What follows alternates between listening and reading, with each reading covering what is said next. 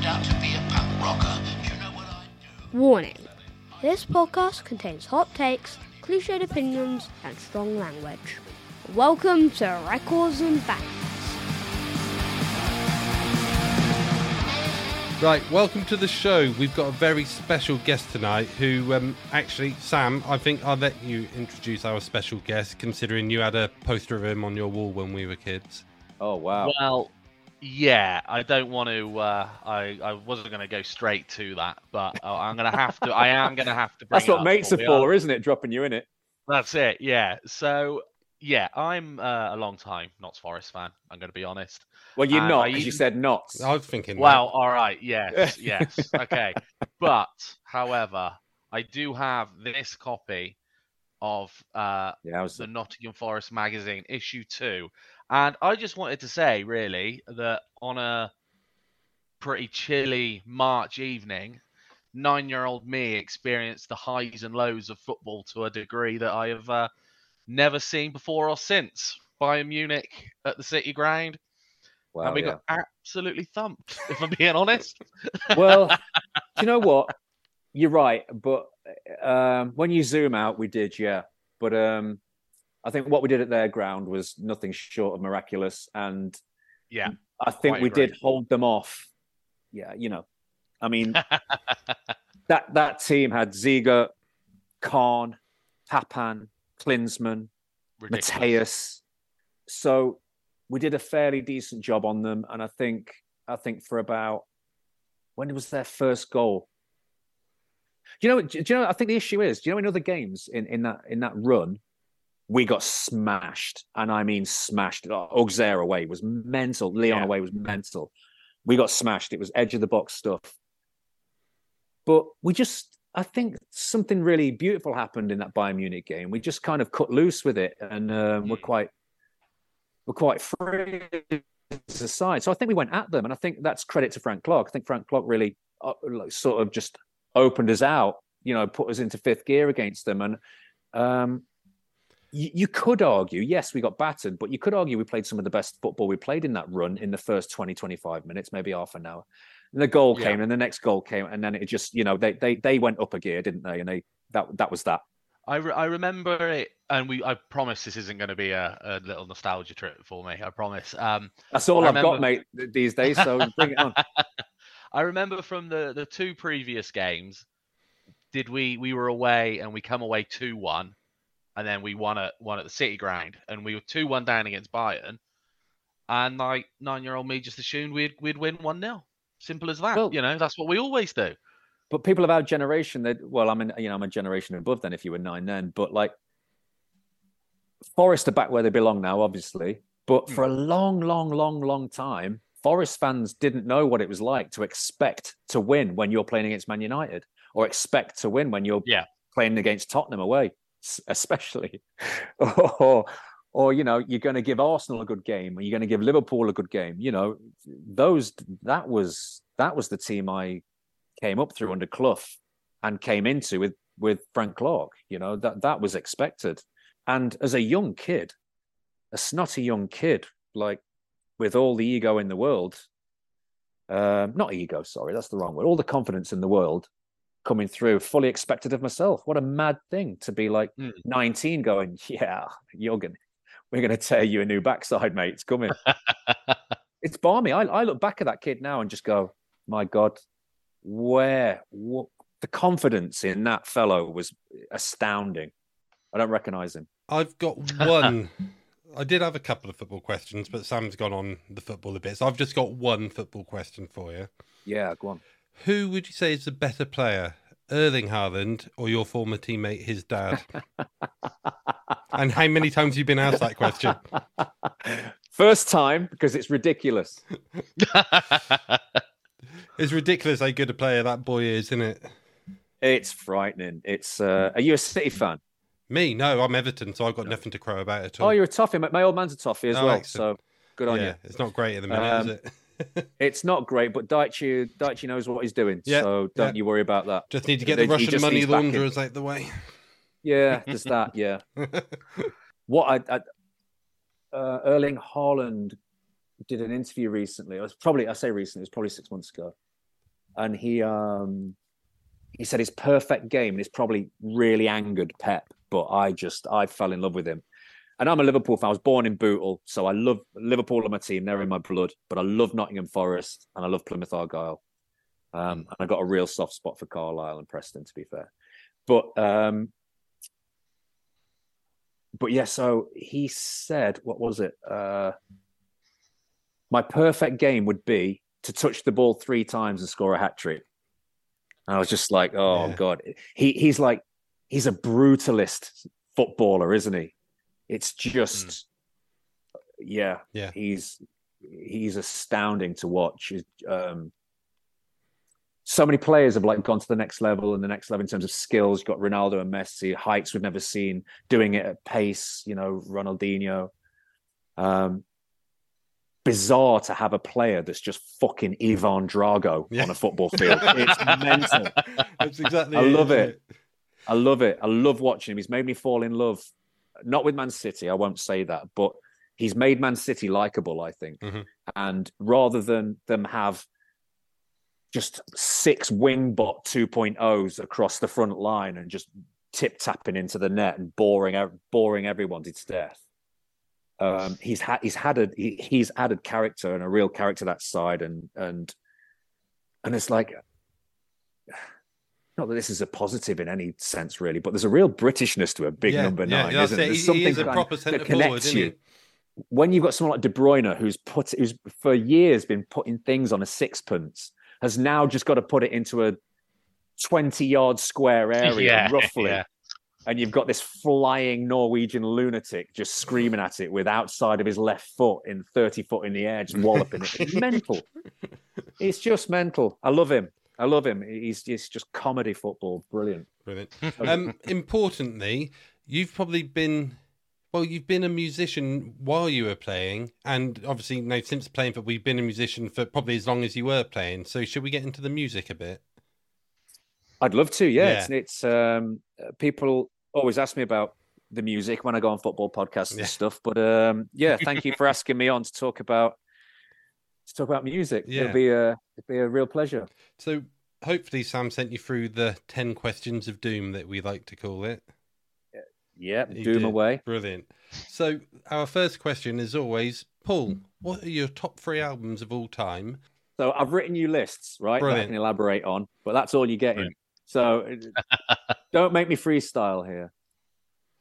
So the first one would be the Velvet Underground, the first album, the Banana album, the Andy Warhol album, because I heard it at a young, a youngish age. It was one of the first albums.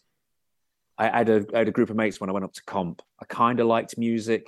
It was there or thereabouts, just rattling around in the house. I think we had about five vinyls. My mum and dad aren't mad fans of music, although my mum loved Patsy Cline and Johnny Mathis, so we had those knocking about. But the albums I was interested in that we- we had were Beatles Rock and Roll Volume Two, the Troggs, some Troggs album, As and you do.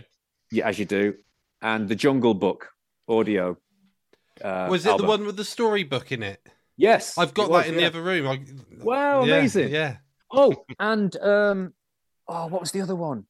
And I, I actually thought about this when you asked me, and I, it slipped my mind, but it was probably super informative. This one, oh, forget the name of the boy, a guy who who had an orchestra who played all the sci-fi theme tunes. I think I know what you mean. It had a blue album on the front cover that you've got like Princess Leia, like this. yeah, I've- uh, I can see it. I can't tell you who it was though. do, do you know what? I'll text it to yeah, you. But do it, yeah. so those four those four albums I had in the house knocking about. So I kind of listened to music. It was knocking about. I enjoyed my I enjoyed hearing my mum's sort of melancholy as she was cooking Sunday dinner, listening to Patsy Cline or Johnny Mathis or John Denver. So that still sticks with me a little bit. I love country because of that. Um, but yeah, so when I went up to comp, I was lucky enough to have friends in my class who had older brothers, and they were the coolest fuckers. They were just they were just ace. So I went from listening to that in my house to go, Mum, can I go and see Andy uh, in Bramcote? Well, I'll drive you over there, okay. And then he'll be sat in his room and we having a laugh. And you'd just hear like New Gold Dream by Simple Minds Mhm. drifting down the corridor. Be like, what is what is that? and so mate and I'd go and see my mate Austin Oz, and he had an older brother who was the same age as. Um, this goes into your informative um, characters, by the way. Question, but his brother was called Matt, and he was a proper like um, looked like Brian Jones, bowl head Yeah, yeah. used to wear like roll necks, anoraks, because it was that whole kind of Pooh Sticks, um, pastels, twee, Glasgow indie thing going on at the time. Drain pipes, winkle pickers, but used to go around on a on a on a uh, skateboard. This so you got this Nice, skateboard yeah. indie kid with winkle pickers, and you just be like. uh, It was so exotic. It was just amazing. And he'd be sat in his room and you'd just hear this horrendous feedback that was so intoxicating and then Lou Reed singing heroin, and you're just like, oh my god, this is just this is everything I've ever wanted. Um, and to this day, I, th- I still think my um, the reason why I quite enjoy my own time with my tinnitus is because of the Velvet Underground, because that's the sound in my head. If there's not a drone or feedback on a record, I lose interest quickly. so that was the I think the Velvets, and it just it stuck to me like glue. That's an album that has never gone away. Like you know, they're informative albums, like like going through Britpop and stuff when you're the right time, and you've got you've got a Northern Soul and um, uh, definitely maybe and Dog Man Star and all these albums that sort of that really that are around and that- they're part of you the Velvets album just has, has stuck to me throughout any phase I've ever gone through. It's always got something for me all the time. So, and it's my, it's the thing I go back to all the Yeah. time. Like, where's the drone? Where's the drone? Where's the- the, held note? Where's the bent the held bent note? If it hasn't got that, I I, I don't hear emotion. I Mm. just it's weird for me. It's almost like a musical comfort blanket for you. Yeah, yeah. To, to some sonically as well, which Yeah. is odd because it's sonically it's it's it's brutal, it's Mm. abrasive, it's it's nasty, it's dissonant. Um, but I find they're they're all the things that I that I love. Um, in in in a, in a lot of music, they're the things that Yeah. I fall in love with. Excellent So um, the next one would be. I was aware of Bowie.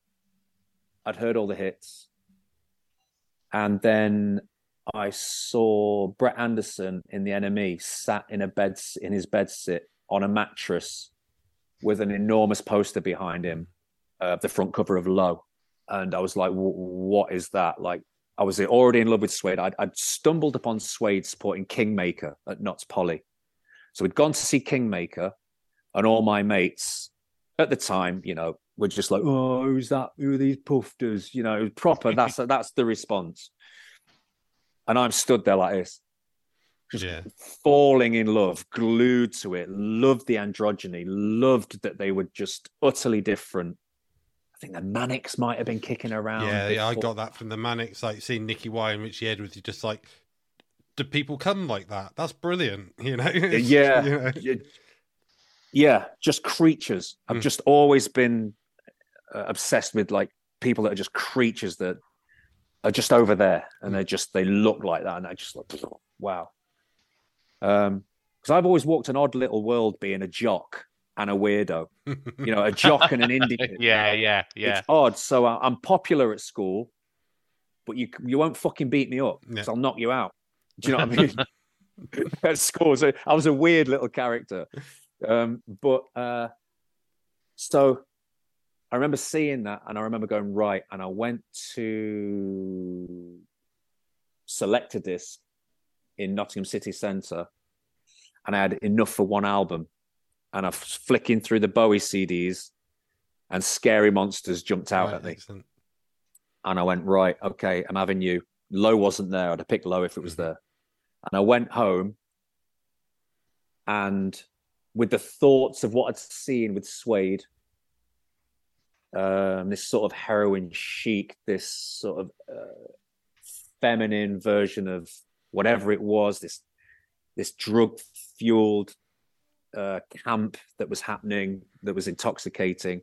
I put that album on, and you got like at the beginning of it, and then you got no, no, no, no, and all the Japanese Mhm. starts coming at you. Silhouettes and shadows, and he just goes like this lunatic.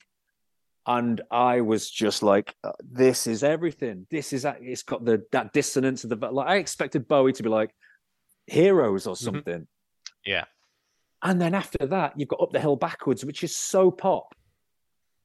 And then Scary Monsters just weirded me out properly. And uh, then Ashes to Ashes. And then Teenage Wildlife. Oh my God. And so on and so forth. Yeah, yeah. And then the reprise of Scary movies, Silhouettes and Shadows. it's just, it's, it was the coolest thing. It blew my teenage mind. Ab- uh, how, how, how music, what exactly what music should do to a teenager's brain that album did. It ripped it to shreds and put it and and as and it's been ripped to shreds ever since, and it's been open to all and sundry ever since. It's brilliant to hear that about Bowie because, like, from when you found him, which would have been what? When would that have been? About 91, 92? Yeah, about ninety one. So you hear that from, you know, older people, should we say, when they're the, when they're back in 74, 75, talking about, you know, Ziggy Stardust.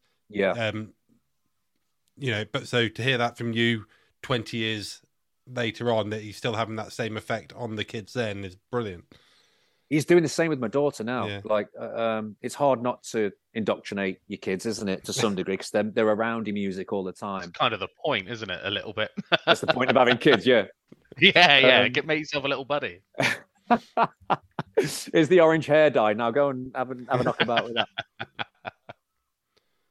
But yeah, so she's sort of she likes all the hits, but she's sort of like, oh, what's that? She's getting drawn to like, you know, she'll come and knock on the door. Like the, the second side of Low will be on while I'm doing some work, and she'll just be like, "Daddy, what's that song?" So it's uh, it's working. Mm. It's, it's Mm. working. It's So, it's really um, cool stuff like that because we, we speak about it a bit on the podcast. Like you you only get to discover things once, don't you? And Yeah. like there's a risk that you kind of um like Rob, you said about Nirvana and your kids, and you, you kind of run that risk of like you kind of want them to discover stuff on their own, so they get that moment of like, oh my god, this is incredible. Yeah. But it's a bit of a risk because if they don't get there, you know, you kind of so you got to lay, lay little traps, isn't it? Almost like yeah, because if they don't yeah, if they don't get them. it, it's like your kid's a prick. Yeah, you're a prick. Like, Yeah. what was the point of having you? exactly, exactly. I often say that, like, for, for me, and, and it's entirely my own fault, that my kid is never going to listen to Doolittle by the Pixies for the first time because it's just been on in the background for his whole life. Yeah, because I yeah, yeah. and I can't not listen to it. yeah. So, but hopefully he doesn't have the same reaction to it um, as I did with Queen, with my dad playing Queen endlessly. I can't have it near me now. That Mate, what is? I'm just an what is idiot. Queen? I just don't get. Do you know, There are bands, right? And I'm not slagging anyone off for liking any music. Like, crack on, good on you. I'm not one of those people that puts bands down. I'm really not. Or people that for into. I've got friends that like love Queen, but I've got I've got bands and artists that just leave me utterly cold, and I'm Mm. fully aware how great they are, fully aware how brilliant they are. We'll sing a song when it comes on. Led Zeppelin are the Mm. same. Queen and Led Zeppelin for me, I'm just kind of like, it, but they bounced off me. I just I, like Led Zeppelin. I'll go fucking yeah, that's a tune. Next one, I'll go. That's the same tune. Third one, I'll go. I've got it. yeah. Mhm. I've got it. I'm Yeah. just uh, like I'm in. I'm, I'm in. I've got I it. I do not get Led Zeppelin one little bit at all. Like Strange, I, I'm it? not. All right, Like- Sam. We're not here to talk about you.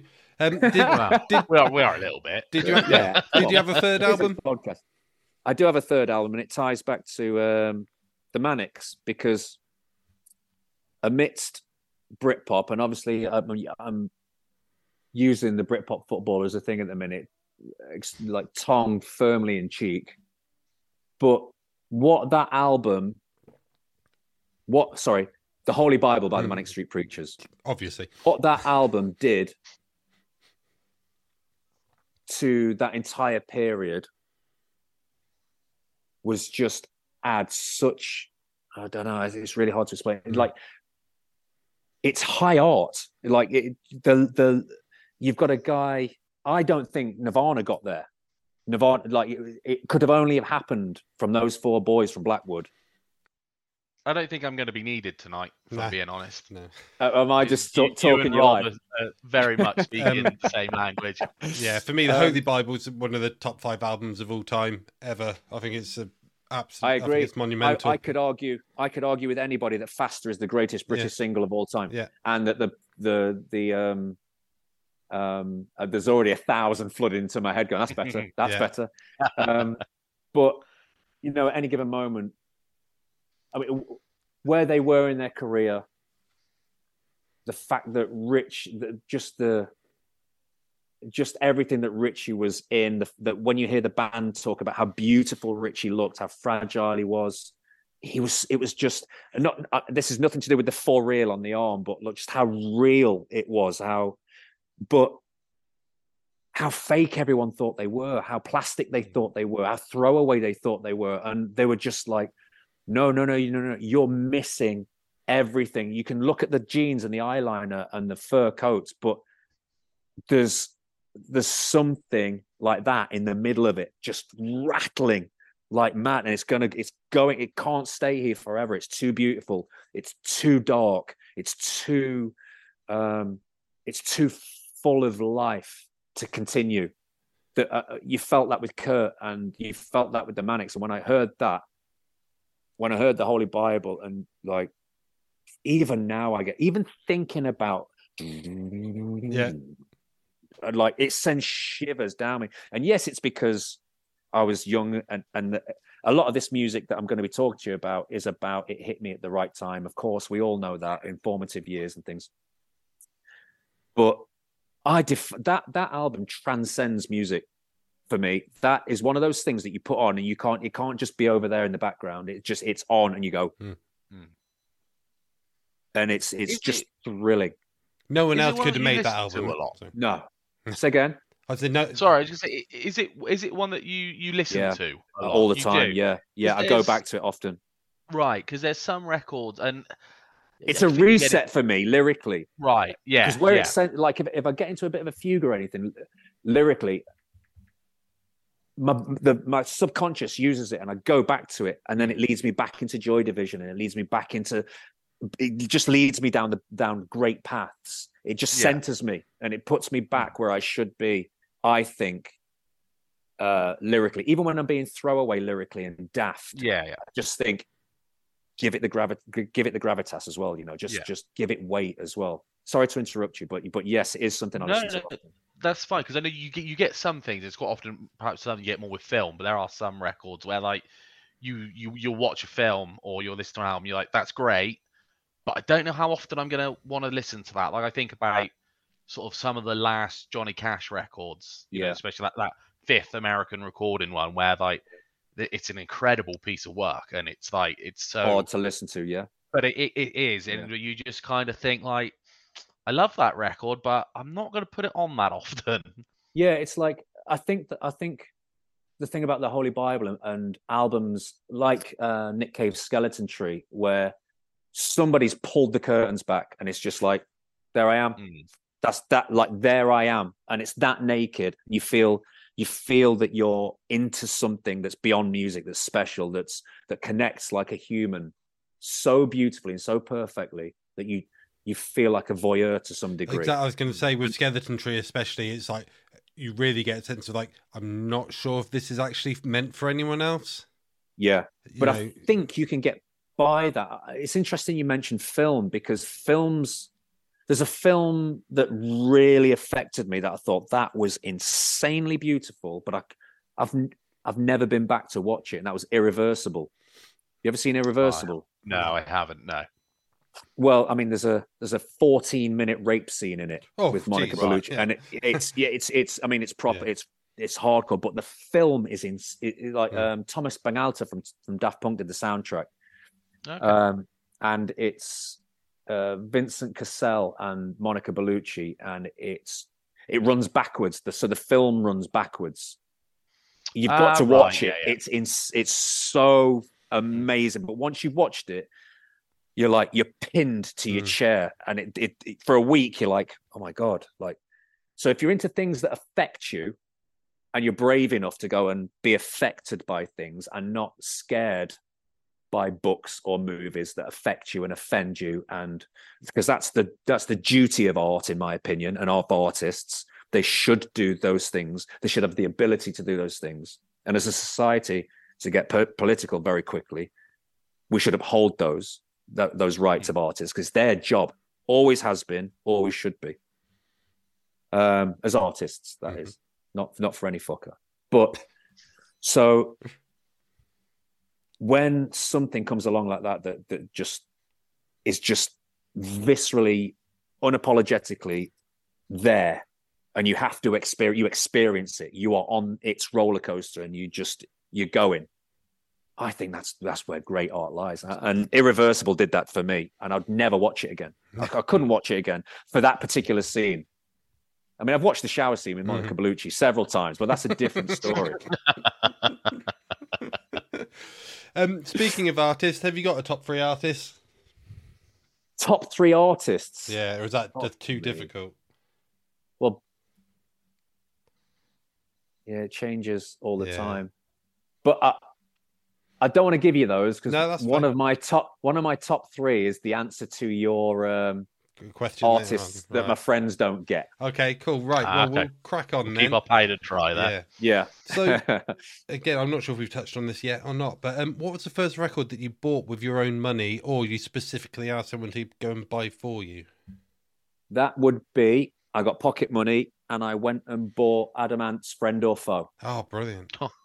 from Woolworths, Excellent. which is a great Oh, but not forgotten. Woolworths. Beautiful front cover as well. Really great artwork. Um, previous guest a couple of weeks ago, uh, John, he was he, he bought a Adam and the Ants record for his first record as well. So you're in good company. Which Um, one? I can't, can't remember now. Prince Charming, maybe. Yeah, probably. Yeah. Yeah, he was about ten. So It's a mad little album. That Yeah. Prince Charming, by the way. well, I think we You got you got the you got the pop hits, Yeah. but like there's some bonkers stuff on there. we I think we described it as like um, sanitized punk for the kids or something like that. You know.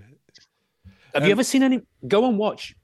You you do worse than spending half an hour on YouTube watching Early Adam and the Ants. Yeah, they were great. thrilling. Yeah. Two drummers, like you say, faux punk, but they like they went down that like uh, Indian route, but like native Indian route, but like, good God, it was you know. I mean, no more so than like the Southern Death Cult or the Cult. You know, they were just incredible, Yeah. like so powerful, great to watch, honestly. Mm. And to go from that, by the way, into Adam Ant and Yeah. do it pop was, I think, Yeah, genius. yeah. I think it's beautiful. I love that. I love anybody that commercializes. I love when artists who are underground because it reminds me of all the great artists from the 80s, like Madonna, that were just club kids that be, that got money pumped into them and, and PR and his great songs. I love that. I love good pop music, and I love that about like a an, an odd character, a weirdo, getting pushed to the front of popular society. Excellent. Much better now than them being RADA, Yeah. treadmill. Brit school. Yeah, yeah. Um, what's the last I thing? You, good on those kids, but Yeah. yeah. What was the last thing you listened to that, or downloaded, streamed, bought physical? I don't know. What's the last album you listened to? Uh, talking about my daughter's indoctrination, when I wrote the list earlier, she really loves Gerry Cinnamon, my daughter. Ah, yeah, yeah, yeah. So um, yeah, yeah. Don't mind a bit of Gerry. Yeah. yeah. He I mean, how can me you not? Yeah, it blows my mind when you see his gigs, how rowdy they are. It's Because he, get, he amazing. proper gets it going, doesn't he? Drum machine on the floor, Hmm. acoustic guitar, off we go. Brilliant. Um, his his album, The Bonny, is great. It's genuinely, it, I, I love it to bits. It's just, it's just, he's one of those. Like as I've got older, I used to be a bit more, a lot more of a snob music. Mm. But as I've got older, I just think, fucking, he's having it, mate. Like he's doing it. Like the tunes are going out. Like good on him. So what? Um, so me and my daughter spent the day in the car the other day, and he's got a new live album out, and we put that on. So when I wrote this this afternoon, that was the last thing I streamed. Brilliant. Before I came out, I saw a tweet by Jay from Sleaford Mods saying the Crystal Ship by the Doors is the greatest song ever written. so at, at that moment, I had to go and listen to the Crystal Ship by the Doors. So the first Doors album is actually the last Right. one I, when I was cooking. That's Uh, a great led me on album. I don't know if that's even the best Doors song, though, to be honest. But Well, that's what everyone said on the tweets. Yeah. But um, it's a, it's one of those songs though that again no one else could have written. It's No. just Beautiful song. we spoke on um, our last episode that went out was um, episode 100, and I was the star of that show. And someone asked me, um, you know, one band you could have watched live that you never got the chance to see, and for me, it was the Doors. It was just like Absolutely. that. that I had everything. Yeah, And it, anyone that whinges to me about the Doors, oh, the lyrics, it was fifth grade lyrics. just yeah, like, some of it was, off. but he was a sexy bastard doing his thing. Oh my god, what do you want out of yeah, a band? exactly. Rock and roll, They're isn't it? weird. They're Yeah. proper fucking weird as well. Like they couldn't be more arty. Jazz jazz musician, classically trained guitarist, jazz drummer, and then that up front. Like, what do you Oh, want yeah. from a band? Speaking of the live experience, um, can you remember your first gig? I mean, I'll be surprised if you have anyone on your show that can better this. Come. on. It was the roller coaster tour in the nineties. Blur, Dinosaur Jr., My Bloody Valentine, Jesus and Mary Chain. Right, there's an odd one out there to me. Well, it was early Blur, and early Blur were a bit naughty as well. Yeah. They were a bit more punky. I mean, Who- I saw the Eagles at Wembley, mate. So mm. Sorry, but um, yeah. uh, Have you have you ever seen My Bloody Valentine? Um, no, I haven't. I feel like I might have seen them support. Your ears would tell you if you thing, had. Yeah. It's the loudest, other than Mogwai, it's the loudest thing I've ever heard in my I've life. seen Mogwai. I wasn't overly keen on Mogwai, to be honest, but Were you not? they they supporting the Manic, so I was there to see my boys. And um, Yeah, okay. it's not really. It's like we we saw yeah, Ian- I get it. Yeah, saw Ian Brown supporting the Manics as well, and it was like, uh, come on, it could could have been anyone on before the Manics. I just wanted to see my boys, you know. So yeah, I get, I get that. Um, what's the last gig you went to, Paul? Well, it was um, it was Iceage at um, the rescue rooms. I actually, I actually took Sean Dyche. Oh, excellent. Yeah, wow. because he's he's mad into his music. Yeah. So um, I often give him check this band out, check this band out, anything new, anything cool. So because he was at Forest with me, he was in the Mm-hmm. youth team. He was back then. He was he was a couple of years older. Um, so yeah, I was going to say, anything there's knocking no, about. I'm struggling to believe that you two are of a similar age. To be honest, no, no offense to Sean, but uh, I'm going to take that as a had harder compliment. paper aim than you. Hey, you say that though. Do you know he shaves his head? He's got a full head of hair. Really? Yeah. Ah, well, There we're go. learning Not many people know that. Um, there's also a, f- a fairly famous gig that you played while playing for Forest, though, wasn't there? You did you play at the Rock City with your band Merc? I've played. Yeah. Um, that, that's. I, I think that was one that was in the papers. I think that might have been part of the whole Britpop fo- footballer. yeah. I mean, we it? we weren't ready. We weren't Right. ready. We were a school band. It was my school band. right. Okay. We were we were still. We had um. We had a few of our own tracks. Probably had five tracks of our own, but we would we were still doing covers like um, "Song of a Baker" and um, "Made in Heaven" by Bebop Deluxe and David Essex's "Rock On." Oh, and, brilliant. you know, uh, we just weren't ready. No. Like I was still aping frontmen, you know, like trying to, I was trying to find my feet. The only real musician in the band was the guitarist who was Mhm. shit hot. It was one of my mates at, from school whose, whose older brothers was great, but um, he was one of those annoying pricks that just one month he was a drummer and he won all the drum competitions in Oh. Nottinghamshire, and then the next month he's picked up the guitar and everyone's like, ah, "You're John Squire overnight. How's that happened?" That sounds like our, our um, other brother who never comes on the show and never talks to us. But yeah, give him something with strings and he'll get a tune out of it. You know. It's, Yeah. I, I believe the technical term is wankers. I Yeah. think yes, yeah, I think, I, I think, yeah. that's how I usually refer to them anyway. Um. So, at what point or with which band was it for you that you know, like the first gig with that band, you felt actually like comfortable as a frontman, as a singer up on stage, and like, can you? Ulterior. Yeah, yeah. So, and it was the first. there gig there was a them. big, yeah, there's a massive like Mer- Merck ended. Like people Yeah. remember Merck. We were, we were, we honestly, we were knocking about from the age of 11, 12, 13 in bands, trying Yeah. to be the Manics, covering the Stooges, covering the Small Faces, just and just enjoying ourselves really. And the fact that I was in the squad of a Premier League team and had a certain haircut, everyone was like, ah, "Oh, he's in a band," and that was it. I was Mm. I was in the press and I was like, "Do you want to play? Do you want to play the garage in Islington? Do you want to play the boardwalk in Manchester?" So we were like, "Fucking hell, yeah, cool." Yeah, of course you can. We had no idea No, what no, we no. were walking into, and there were people going, "Go on then." Yeah. And I, I- when you stand on a stage, it's very different to being stood on a pitch, knowing that you can play and knowing that you deserve to be on that pitch with players of that caliber, to standing and seeing the whites of people's eyes, and they're going, "Thrill me, like Mm. connect with me, Yeah. do," and like, "Oh, I'm not trained for this." Yeah. But you got I- that with I- Ulterior though. Oh God, yeah, Yeah. and some. Because I was going to ask, what was more fun, touring Europe with Forest or touring Europe supporting Sisters of Mercy? What do you reckon? Yeah, the second one, I reckon. Yeah, a lot less early nights. um, but yeah, man. well, I mean, Ulterior were couldn't get arrested at, outside of London, but were like we played everywhere, all over Europe. Japan was really digging us. Played South Africa, but I mean,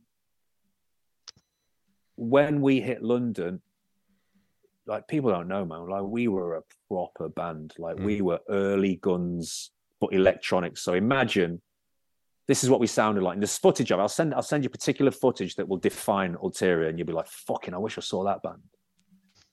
So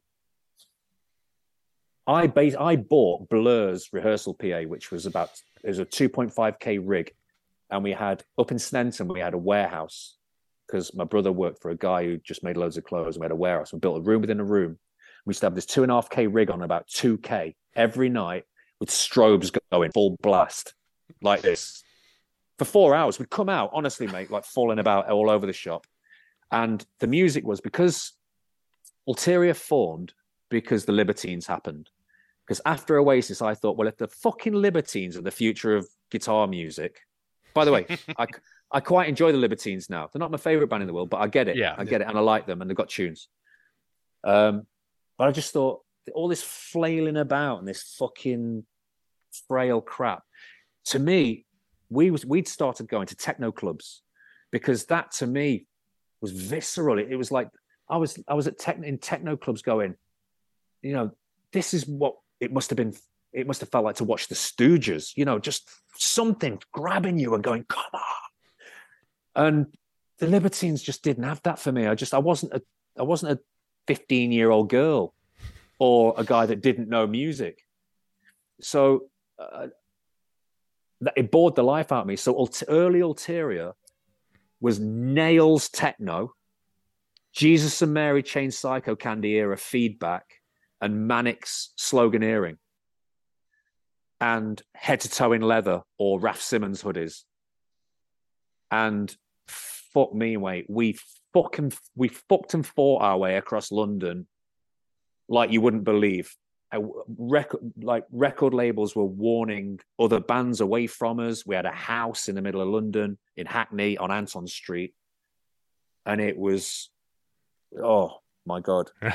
when you Im- when you imagine what you would do if you were young and in a band, it was. And I'm not just talking rock and roll crap. I mean, no. giving our lives to it, like mm.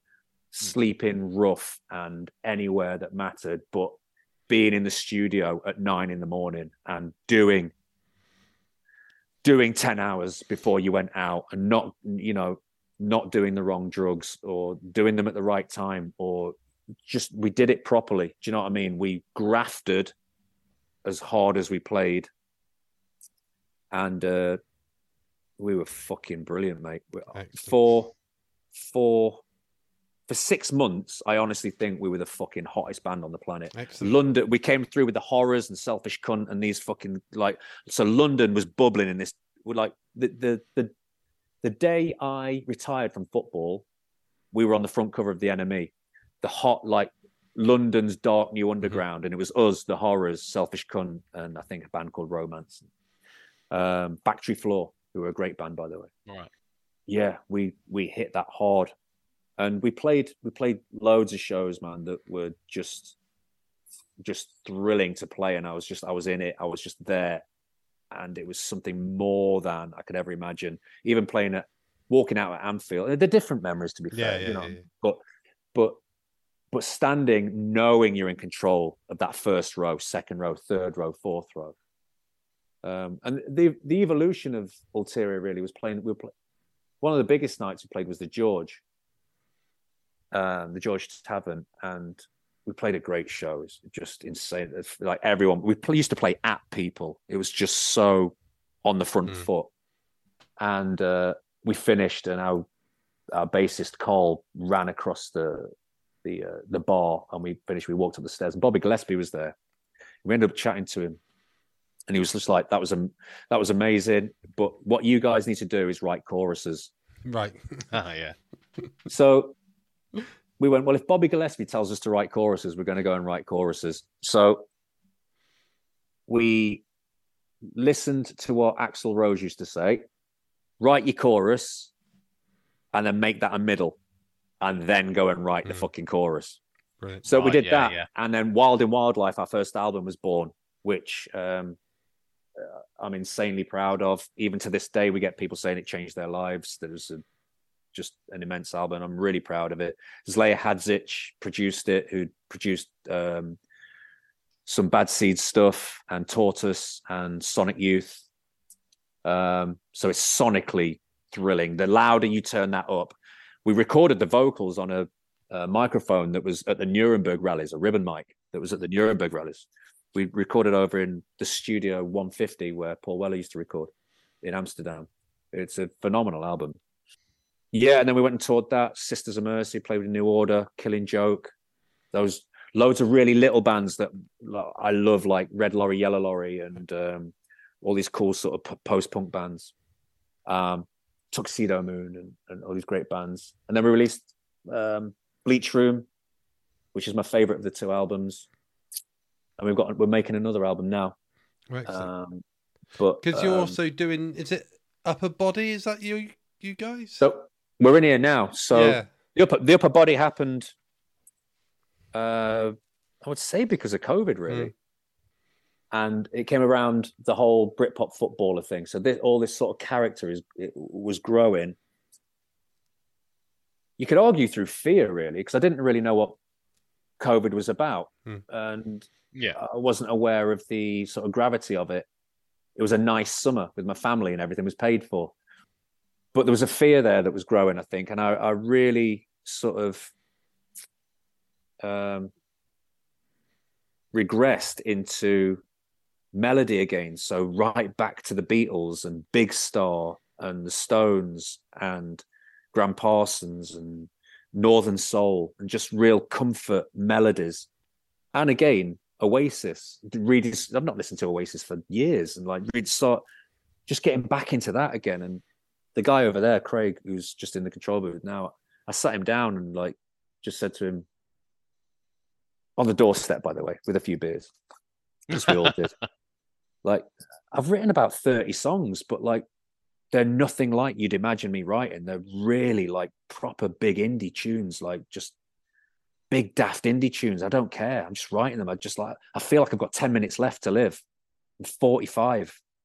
I wrote a song called The 45 at the time. I'm, I'm 45. I'm like fucking dead in a minute, mate. Like it, just everything just, you know, my death felt present. It's, it's a strange thing, really. And um, as he was like, I always thought he was a bit of a rock guy, Craig, because he was in another band, and he was he was like, "Oh mate, this is my world. Like, let's do something." So we we started illegally coming into the studio and sort of spending some time away from each other, but but whacking a load Mm. of songs down. Yeah. Um, and also going around to mum and dad's, and I remember my dad raided the loft and put a load of old training kit from the nineties and shirts down in the because I used to. I love my old man. My old man's like the fucking greatest human you could ever go for a pint with. Proper scouse as fuck. had, had a life and a half, like a proper life, like a proper life, lunatic. So there's no one in the world I'd rather have a pint with than my old man. So I used to walk to my mum and dad's. It took me 45 minutes. I'd sit at the top and he'd just have be a crate of Stella's halfway on the steps. They live in this council house in Chilwell. In, and he used to come up and get his and I'd get mine. He's just sit there having a beer. But he put all this stuff down in front of me and bizarrely, this sort of weird character started emerging. This sort of that 19 year old kid, that fearless kid started to bubble up in me again. And that, and I'm holding him off at arm's length, but like he was coming through me Mm. in a in a really weird way. And and I think a part of that was just accept who you are. Everybody remembers Merck. No one remembers Ulterior, although no matter what Ulterior did, was so much more. Everyone mm-hmm. remembers your little school band. So go and be that guy. Do a podcast, do talks, do pod, do other podcasts, make a band, and it's become this sort of thin white Duke character. This character that. So I'm that character in the upper body. Like I'll come in here with the lads and they'll laugh their heads off. So I have little 80s football shorts and shin pads, nice. Yeah, yeah. uh, stinking of deep heat, Brilliant. legs oiled, Yeah. like you know the nose, the Robbie Fowler nose strips, Oh, uh, smelling salts. So it's all here, strappings. So I'll put a strapping on and come in. So I'm just clashing that that kid. My, my past is just clashing into this character. Fuck knows what I'm going to do when I walk out on stage with the upper body. They're Oh. already scared stiff. They're scared stiff. amazing. Yeah. Um, Um, but I it's, listened it's to, just um, fun. It's just fun.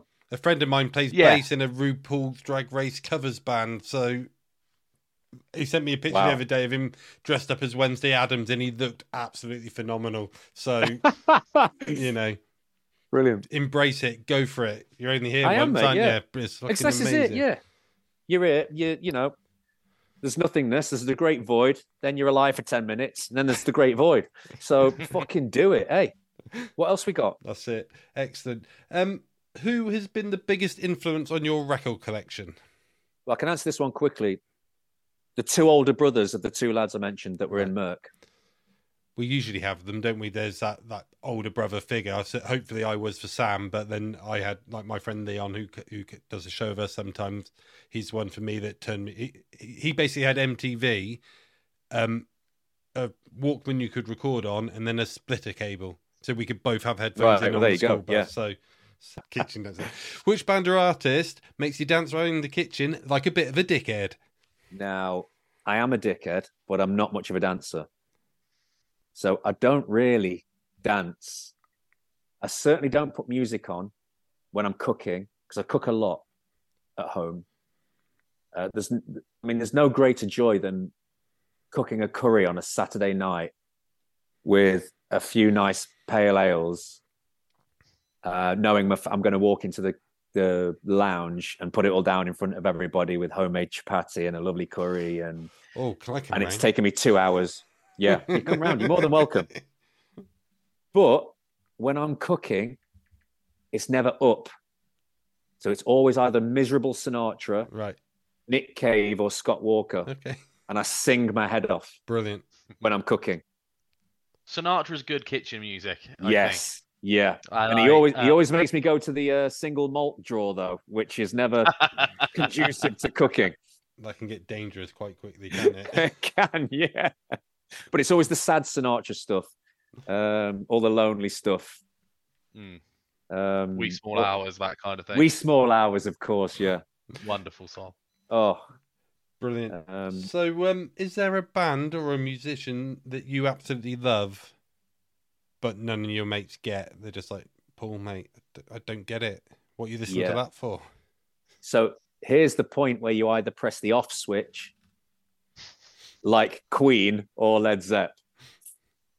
Um, I'll caveat this by one of the bands that the boy with the um, the older brother with the bowl haircut got me into was a band called the Pooh Sticks, which were a C eighty six band um, that I still absolutely adore to this day. They meant as much to me as the Roses did. So when the Rose Stone Roses came out, they felt like everybody's band, didn't they? And they went massive. So they they are everybody's band, but they felt like your band. Sorry, the Pooh Sticks never got massive, but to this day, if I put uh, multiple orgasm on by the Pooh Sticks, I am 13, 14 years of age, and there's not another album that does it to me like that album. No one's heard of them. Every band I'm ever in, and I go check the Pooh Sticks out. You've got to check this album out. It's all it's drum machines and uber pop, like like just thrash Beach Boys pop. Like you, it's just so infectious. Everyone goes, yeah, not really for me. And I'm just like, what? no one gets them. But my big one, you ready? Go on. Springsteen. Oh, we Oh, all right. like Springsteen. See you, mate. Yeah. No, no, no. Call it off. Call it off. This is it. So That's fine. You're entitled to your opinion. No, Paul, no, but Sam, you've got the wrong end of the stick. No, wrong. Sam, you got Yeah. the wrong. So, so, sorry, have we got the wrong end of the stick here? Oh, so this is a band on. you love, isn't it? Or a band you don't? So English people don't get Springsteen. Oh no, no, we very much No. get Bruce Springsteen. Right, yeah, yeah. Yeah, sorry, we absolutely sorry, adore I've, Bruce uh, Springsteen. Sam, Oh, do you? Yeah, oh, Sorry, yeah, I thought no. you were going the other Yeah, way. No, no, Sam's fucked that up No, right, right No, royally. no, no. I was. I, I heard the words come out your mouth and I got defensive. I, I got defensive with my guitarist the other day. He started saying something about Springsteen. I said, "I'm going to stop you there, mate." I said, "I don't want to hear anything negative about him." Love Springsteen. Love the boss. Absolutely love the boss. Thank goodness It for that. was, uh, Sam's it got him was, my tattooed on his arm. song. Yeah, yeah, yeah. Really? Yeah, got got, got Thunder Road on the Thunder Road lyrics. on down- Oh, down oh mate, I just got arm. shivers. Yeah. So I came Great to song of all time. Springsteen late. Oh yeah, um, I, you know you can argue that at one hundred percent. I came to Springsteen late, and um, like most people who are who think, oh, I'm into cool music, you know, it was Nebraska, and someone played me in Nebraska, and I was just like, okay, all right, I've missed. I've okay, it's not just big muscles and st- let me listen to this. All right, and. Um, me and Frankie were laughing and drinking. I've got a brother. Nothing feels better than blood on blood, taking turns. And you're just like, oh my God, like this guy is just singing my life. This is insane. Mhm. The fact that he's doing it over there in a working class town, if you're working class and don't get Bruce Springsteen, I don't know what you're doing. Yeah. Um, Yeah, it's the whole like yeah, we talk so much about Springsteen, but it's like if you've ever lived in a small town, which most of us have, you've always had the desire to just get the fuck out of there. And in it. I did, but I went to another small town and just had to get the fuck out of there, and then re- re- rinse and repeat. Born to run, But, baby. Yeah, but yeah, what a man. I can't. Uh, Springsteen has become as important as Bowie to me, Mhm. and I feel no qualms in saying that. Bowie let me know it's okay to be weird and to wear what the fuck I want. And if I want to wear skinny jeans and eyeliner and walk into the first team dressing room at Nottingham Forest, I'm going to do it, and I'm going to feel like a fucking creature and a god doing it. And I don't care what you think of Yeah. me. Springsteen came when I'd had a kid and family and belonging to community. Mhm. Just a fucking more grown up way of looking at the world. Mhm. And you, I could split the two and go kid, adult. That's Yeah. as rele- that's still relevant there. But if I, I'm sure you've seen Springsteen, and I'm sure I'm sure you've seen the phenomena of when people go to gigs. This is relay into the concerts, right? When people go to gigs, I've seen, I've seen things you people couldn't imagine. I've attack ships. No, I've, um, I've seen I've seen Marilyn Manson in the pop. I've seen Bowie in his pomp. I've seen I've I've seen like Nirvana. I've seen everyone. I've seen everyone. Right, I could go on forever. Depeche, everyone, massive, great bands. Oasis in front of forty people. I've seen everyone done it. Right. Never ever have I have I in my time been stood there at any of those gigs. Not one of them with the biggest grin on my face, Hmm. singing every word like that, with tears streaming down my face from start to finish.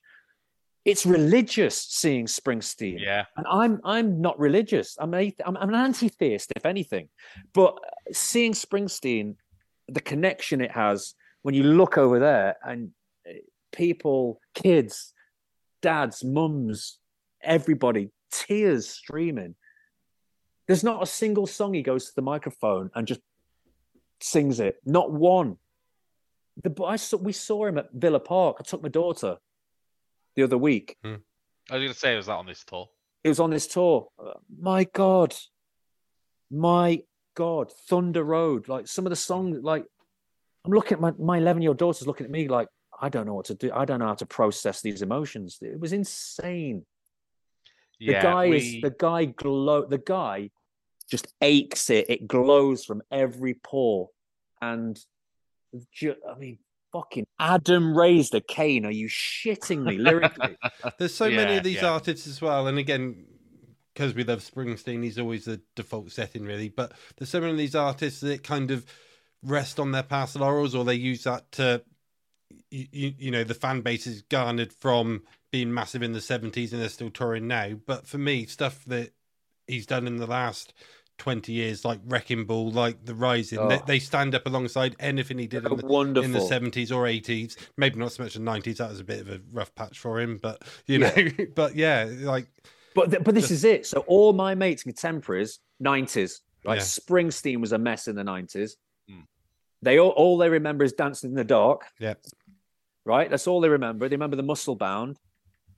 What a tune, by the way. You Yeah. fucking right, dancing in the dark. it's by the way. great it's great And, like, Fucking hell. You know, you you must know the story. He goes in and he gives them the record, and he's like, "This needs a single," and he's like, "Fuck you, I'll give you a single." And he he goes for a piss, and he comes back, and he's written written "Dancing in the Dark," you know, and it's just like, "Have it, have it, I don't care, Wow. have it," and it's just like, um, I had a very similar experience with Springsteen. I I thought it was all like rock flag and eagle, you know, Yeah. it was all very like um, you know, born in the USA. And like born in the USA, once you actually settle into it, is a great song. yeah. but it doesn't. Have you seen it on it. Broadway? Have you seen his version no, of that on the. No. Springsteen on Broadway? Have you not watched it? Um, I, I've I've heard the record, and he does it on the slide, doesn't he? He does, yeah, that's right. Yeah, yeah, yeah, yeah. Oh, it's gorgeous. and isn't isn't that what it was kind of originally supposed to be? Wasn't it originally kind of meant to be more? Quite possibly. I mean, he wrote Nebraska most of his stuff, didn't he? Just like like he did with Nebraska.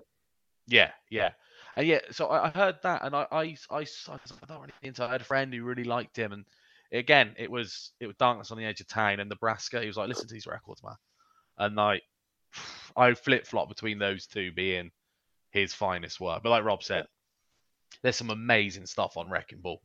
You know, that's Yeah. that's a proper good record. Yeah, it really is. A- Angry Springsteen, isn't it? Right. It's a one day festival just for you. You get to book six bands. Who would you like to book?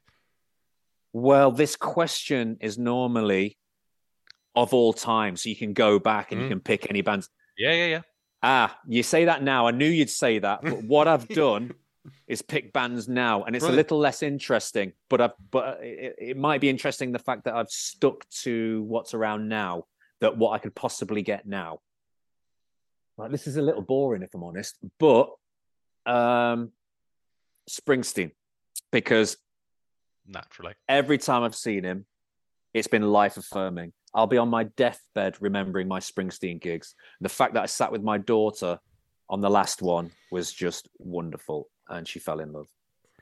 I've never seen the Stones, so if if it's going to be of any time and I can put whoever I want together, I've got um, you've got to see Midnight Rambler live, haven't you? Even if they're fucking doing it from wheelchairs, you've got to see it. Yeah, yeah. surely, surely. So I'd, I'd I'd put the Stones up there. You've got to see McCartney. I've never seen McCartney.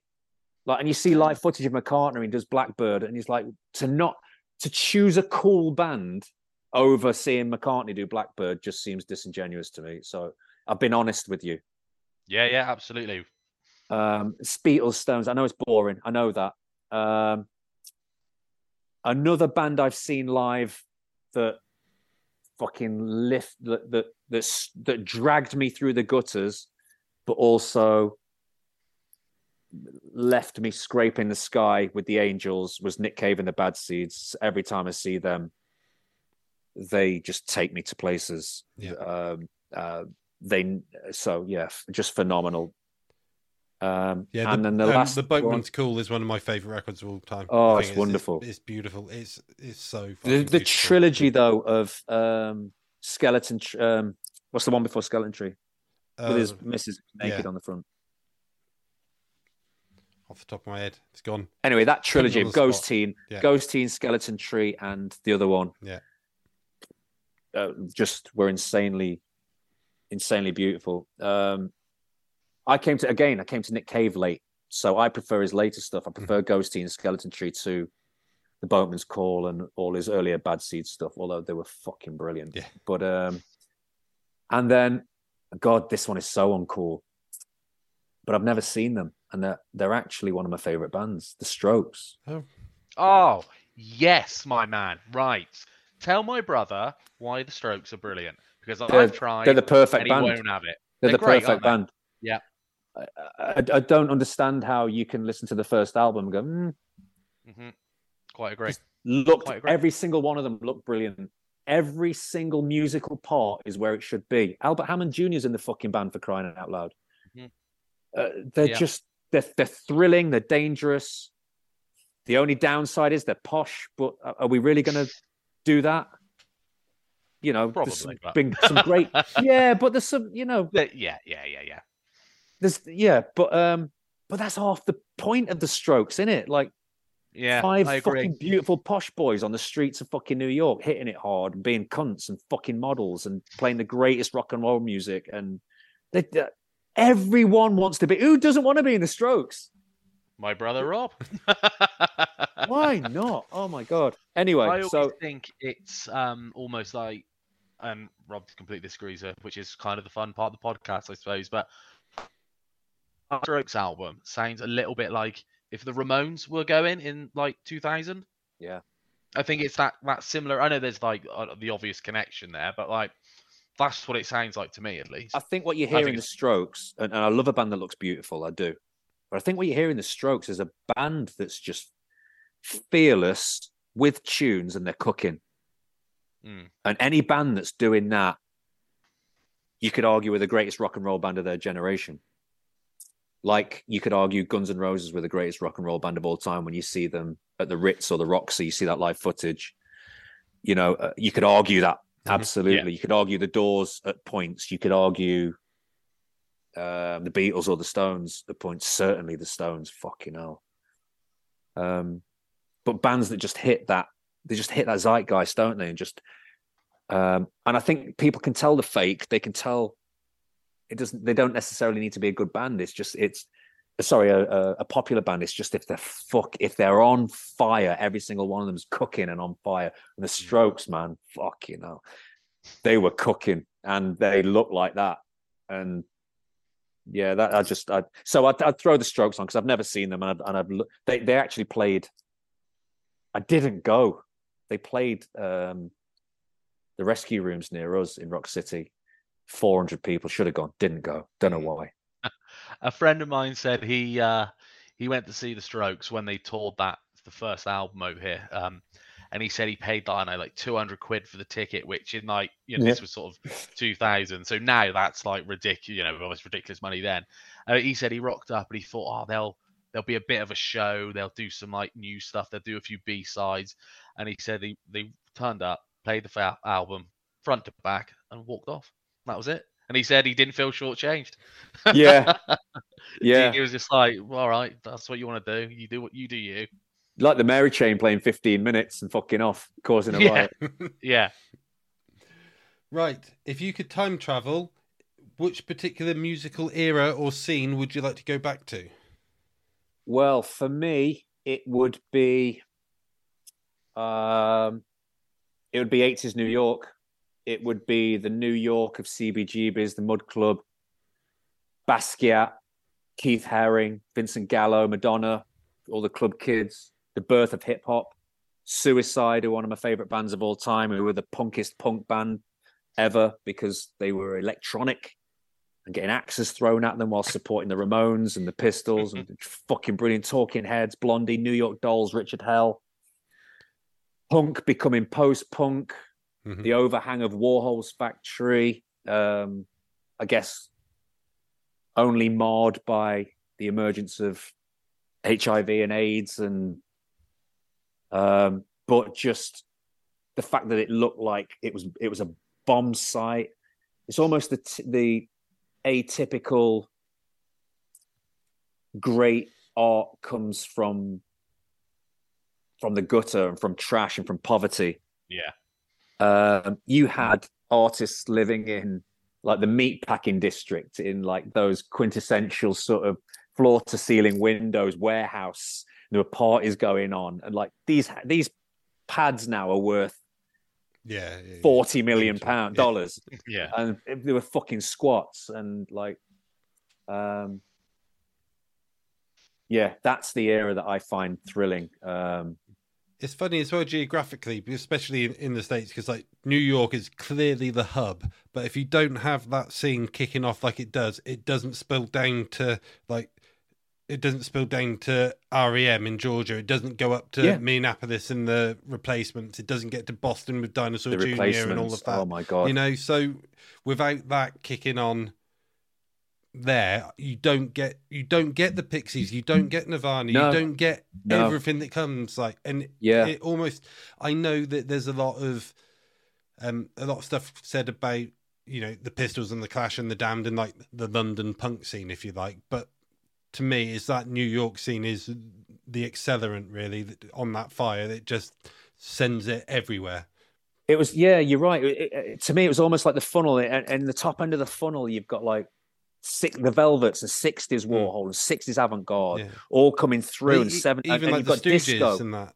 Of course, the Yeah. Stooges, absolutely, one hundred percent, and you've got disco filtering Yeah. in there, and it all hits uh, 80s New York, and then comes out that one. You've got electro, hip hop coming out of it, Mhm. And it, it just spun it. Yeah. and you've got these great artists like that went back to the streets. You've got Basquiat and Keith Haring, who got became famous for graffiti. There was another fella as well who used to draw shadows everywhere. I forget his name, Yeah. but um, and yeah, it it just it flipped everything and spat it all out, and you get post punk, um, like say hip hop, birth of hip hop, ele- disco turns into electro, um, and off we go again. That's it, and it just keeps like re- not recycling itself. That's the wrong word, but it keeps gaining energy from what came before. And Yeah, yeah, and but yeah, I, I think we said me and Sam have said a lot that you know for all. Have you ever seen Downtown '81, the no, Jean-Michel Basquiat documentary? no, I don't think I film? have. No, Um, you should watch it. It's really interesting because it's it follows him around the streets. oh, uh, I might have like done walking around actually. carrying carrying like canvases. Yeah, If you see downtown uh, New York at that time, you're like, how are these people living? Mm. It's it's it's so impoverished. Yeah. But you've got these artists just glowing with life. It's as if they thrive in it, like like I don't know, some sort of um parrot like the parasitic to the the filth, you know, some Yes. sort of cockroaches that create that then grow beautiful butterfly wings. Mhm. It, it's amazing. It- there's so much art come out of that scene because like you, you even got like people. Is it Larry Clark, the Yeah, Kids, yeah, course. Tulsa, and that, and Yeah. like, I think he did a project where he was f- f- uh, photographing like um Puerto Rican rent boys in New York, and it's all, set, you know, and it's all in that hub of late Yeah. seventies, early eighties New York grime, really, Yeah, for want of a yeah. better term. But yeah, But it was it was filth. They were Yeah. living in filth. And- But weirdly, and this is the great thing about this is why I love the 80s, there was money around. Hmm. So you could get a club kid like Madonna and go, you know, when you walk into a club when you were when we were kids and you'd see a girl and she just fucking shone. She just shone. You'd never get with her. And they were just she's had something. She was weird and odd and otherworldly. In the 80s, you could go, you, thank you, over here. There's a load of money and great hits. Yeah. Off you go Yeah. you get Madonna. You, you can't do you don't do that No. now. You don't do you get the you get the girl who can sing well, who's manipulated well from the RADA line, Mm-hmm. and and off they go, and you get Taylor Swift. And fine, cool, nothing against Taylor Swift. Um, by the way, I couldn't believe Lana Del Rey wasn't one of those people when she first came out because how perfect was she Hmm. When she came out? I can't believe Lana Del Rey's got like eight or nine records. Like, Mate, she's one of my favorite artists ever. She's unbelievable. It's embarrassing. she should be embarrassed how good she is. She came from nowhere. when someone Yeah, played me yeah. video games, honestly, I was like, well, that's clearly some manufactured. No one Mm. comes out that fully formed. Yeah. And I was like, no, she wrote it, mate. Like, get ready. Like, she's just is so good. Anyway, I, I digress. But um, but yeah, that's my period. That that eighties brilliant. New York. Brilliant. Um, you get to add one song to our playlist for the ages, and we're either going to put it on a time capsule or we'll send it into space. But just one song you get to add. So, what is that? Okay, so I thought I needed to counter my um, fairly boring gig of six artists oh, right, yeah, yeah. with with um, a track, a live track by John Coltrane called Crescent, which is live at uh, Temple University. I'm just reading here. It's from the Offering album. Um, now, this track. So, this brings us back to Irreversible or the Manics Holy Bible, where you hear something that's so nakedly human, it's breathtaking. And you've got, in order to do that, I think you've got to be a master. And Coltrane was, if nothing else, a master. He knew this is Coltrane breaking genius. So it starts off melancholy, and it's it's really um, um, yeah, it's, it's, it's really quite beautiful and melancholy. And then, but then all the all the kind of flat notes, all the all the sort of dissonant notes that he starts playing with, he starts really honking them through and like really getting nasty with them.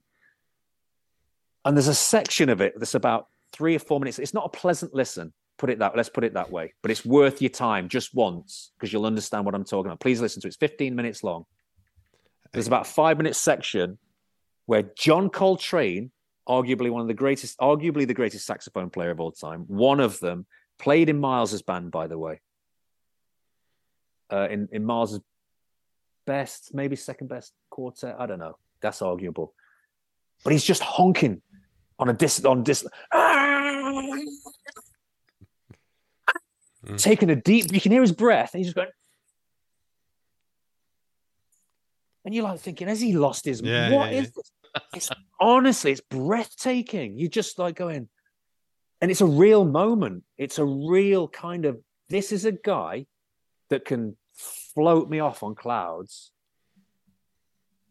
That can go around his circle of fifths like this and tie you up in knots, and you're like, whoa, and bounce around. But has just decided to honk fuck out of this piece of metal for five minutes Because he express can, himself because he can. But it's he's it, it- it's not that bore. It's not that he's not just honking it. He's playing. He's playing this pain through this machine, through this piece of metal. He's pe- playing it and he's fucking rattling it through. I've never heard anything like it in my life. The only thing I can possibly put it close to where people I, I put this down and then I put Or Frankie Teardrop by Suicide, which is very similar Brilliant. because that's that's like wow, okay, you never unhear Frankie Teardrop by Suicide. Um, by the way, Springsteen, massive Suicide fan. Have you heard his version of Dream Baby Dream? I know the song. I, I, um, I don't think I know the original, however. Please look up. Listen to Dream Suicide, Dream Baby Dream. Yeah, yeah, yeah, Electro, Dream Baby Dream. Alan Vega, mm, baby, mm, doing his thing, and Springsteen's is on an organ. You got Yeah. a dream, baby, dream forever. It's go- It's oh my god, it's so beautiful. Yeah, yeah. No, I know that. I know the the Springsteen one. I, I Yeah. didn't, probably didn't even realize it was a cover. Listen to the Suicide version. It's, it, it will it will put the Springsteen one. Alan Vega was a massive Springsteen. Um, sorry, Springsteen was a massive Alan Vega fan. This big Right. Suicide fan. Really informed them. Brilliant. But yeah, so it, it would be the Coltrane track for me, and I hope that's given me the cred back from my Beatles and Stones gig. Yes, definitely. Um, friend of the show, Ian Graham, would be very pleased that there's now a second piece of jazz on the playlist because There you go. He's our resident jazz expert, and he's slowly schooling me in his wicked ways. So, uh, um, One, Paul, hey, once you get Yeah. in there, you're done. That was great. That was so much fun. Thank you so much Oh, for. my pleasure. thank you. I feel like we've fun. taken all your night as well, but so thank Not you at for all. being I'm so back in generous of vocal your time. straight away. I've got harmonies to do. Oh, excellent. Um, I shall leave some links in our show notes for all of your music, whether that's um, Upper Body or Ulterior. Um, Um, I've, there's another band called Vilence as well that's Vilence. just released, just released, spelt like silence. That's just Yeah. released a um, an album um, called Amor, uh, which is on Spotify. So check it out if you're into that sort of. It was written nine years before, so it- it wasn't aped. But if you like the whole sort of Scott Walker tilt, Nick Cave, skeleton tree sort of thing, it's me, a double bass, um, a, a piano, a pianist, and a, a little noise machine. I It's listened really- to some of that really- today actually, and really enjoyed it. Yeah, it's an odd. I little haven't, haven't thing, listened to all of it, and and I I- Wouldn't expect I you listened- to. I, I, I, I, I listened to a podcast you on recently um, about Forest, and you were saying about it. So when I was doing a bit of research for tonight, and Rob, yes, I do occasionally research our guests and uh, and all the topic of the podcast. Um, and I've, yeah, I thought it was interesting from what you know how you were saying about it was kind of finished touring, you know, Yeah. how it all came about. So I put it on, and yeah, no, I enjoyed it. Yeah, it's one I'm. oh, nice one. Thank you. So there's there's that. So I'm in three bands. Brilliant. That's uh, yeah. So there's a Vilence just album album just out. Ulterior. I've written it. It's over with Ade Fenton, who actually is is um, producing the album. Who's who was responsible for turning Gary Numan into um, into Trent Reznor, essentially. Um, yeah. he's, he's a big Forest fan, Ade as well. So he's a good lad, Ade. And the Upper Body, who we release uh, every month or two, a double A side, and that's what we're doing. And this fucking lunatic in shorts and shin pads is gonna front it. It's going to be amazing. I'm gonna. I listened to a bit of that as well. I particularly enjoyed the 45, but Nice hearing one. when I listened to that again, thinking of you in your old Forest gear and your Robbie Fowler nose band, that's gonna be a whole new slant on that. there you go. Yeah, there you go. Excellent. I'll leave all the links Nice to one. that in um, in the show notes, and also you'll find all of our links and stuff for the socials and our DIY record label and our Patreon. Never forget the Patreon. Um, Paul, yeah, thank you so much for your time. Yeah, thank you. Oh, cheers, guys. Thank you. It's been a pleasure. Thank Yeah. you for having me. Sam, thanks for not fanboying too hard. That's all right. I'm the best. Um, I've been Rob Jones, and this was Records and Bands.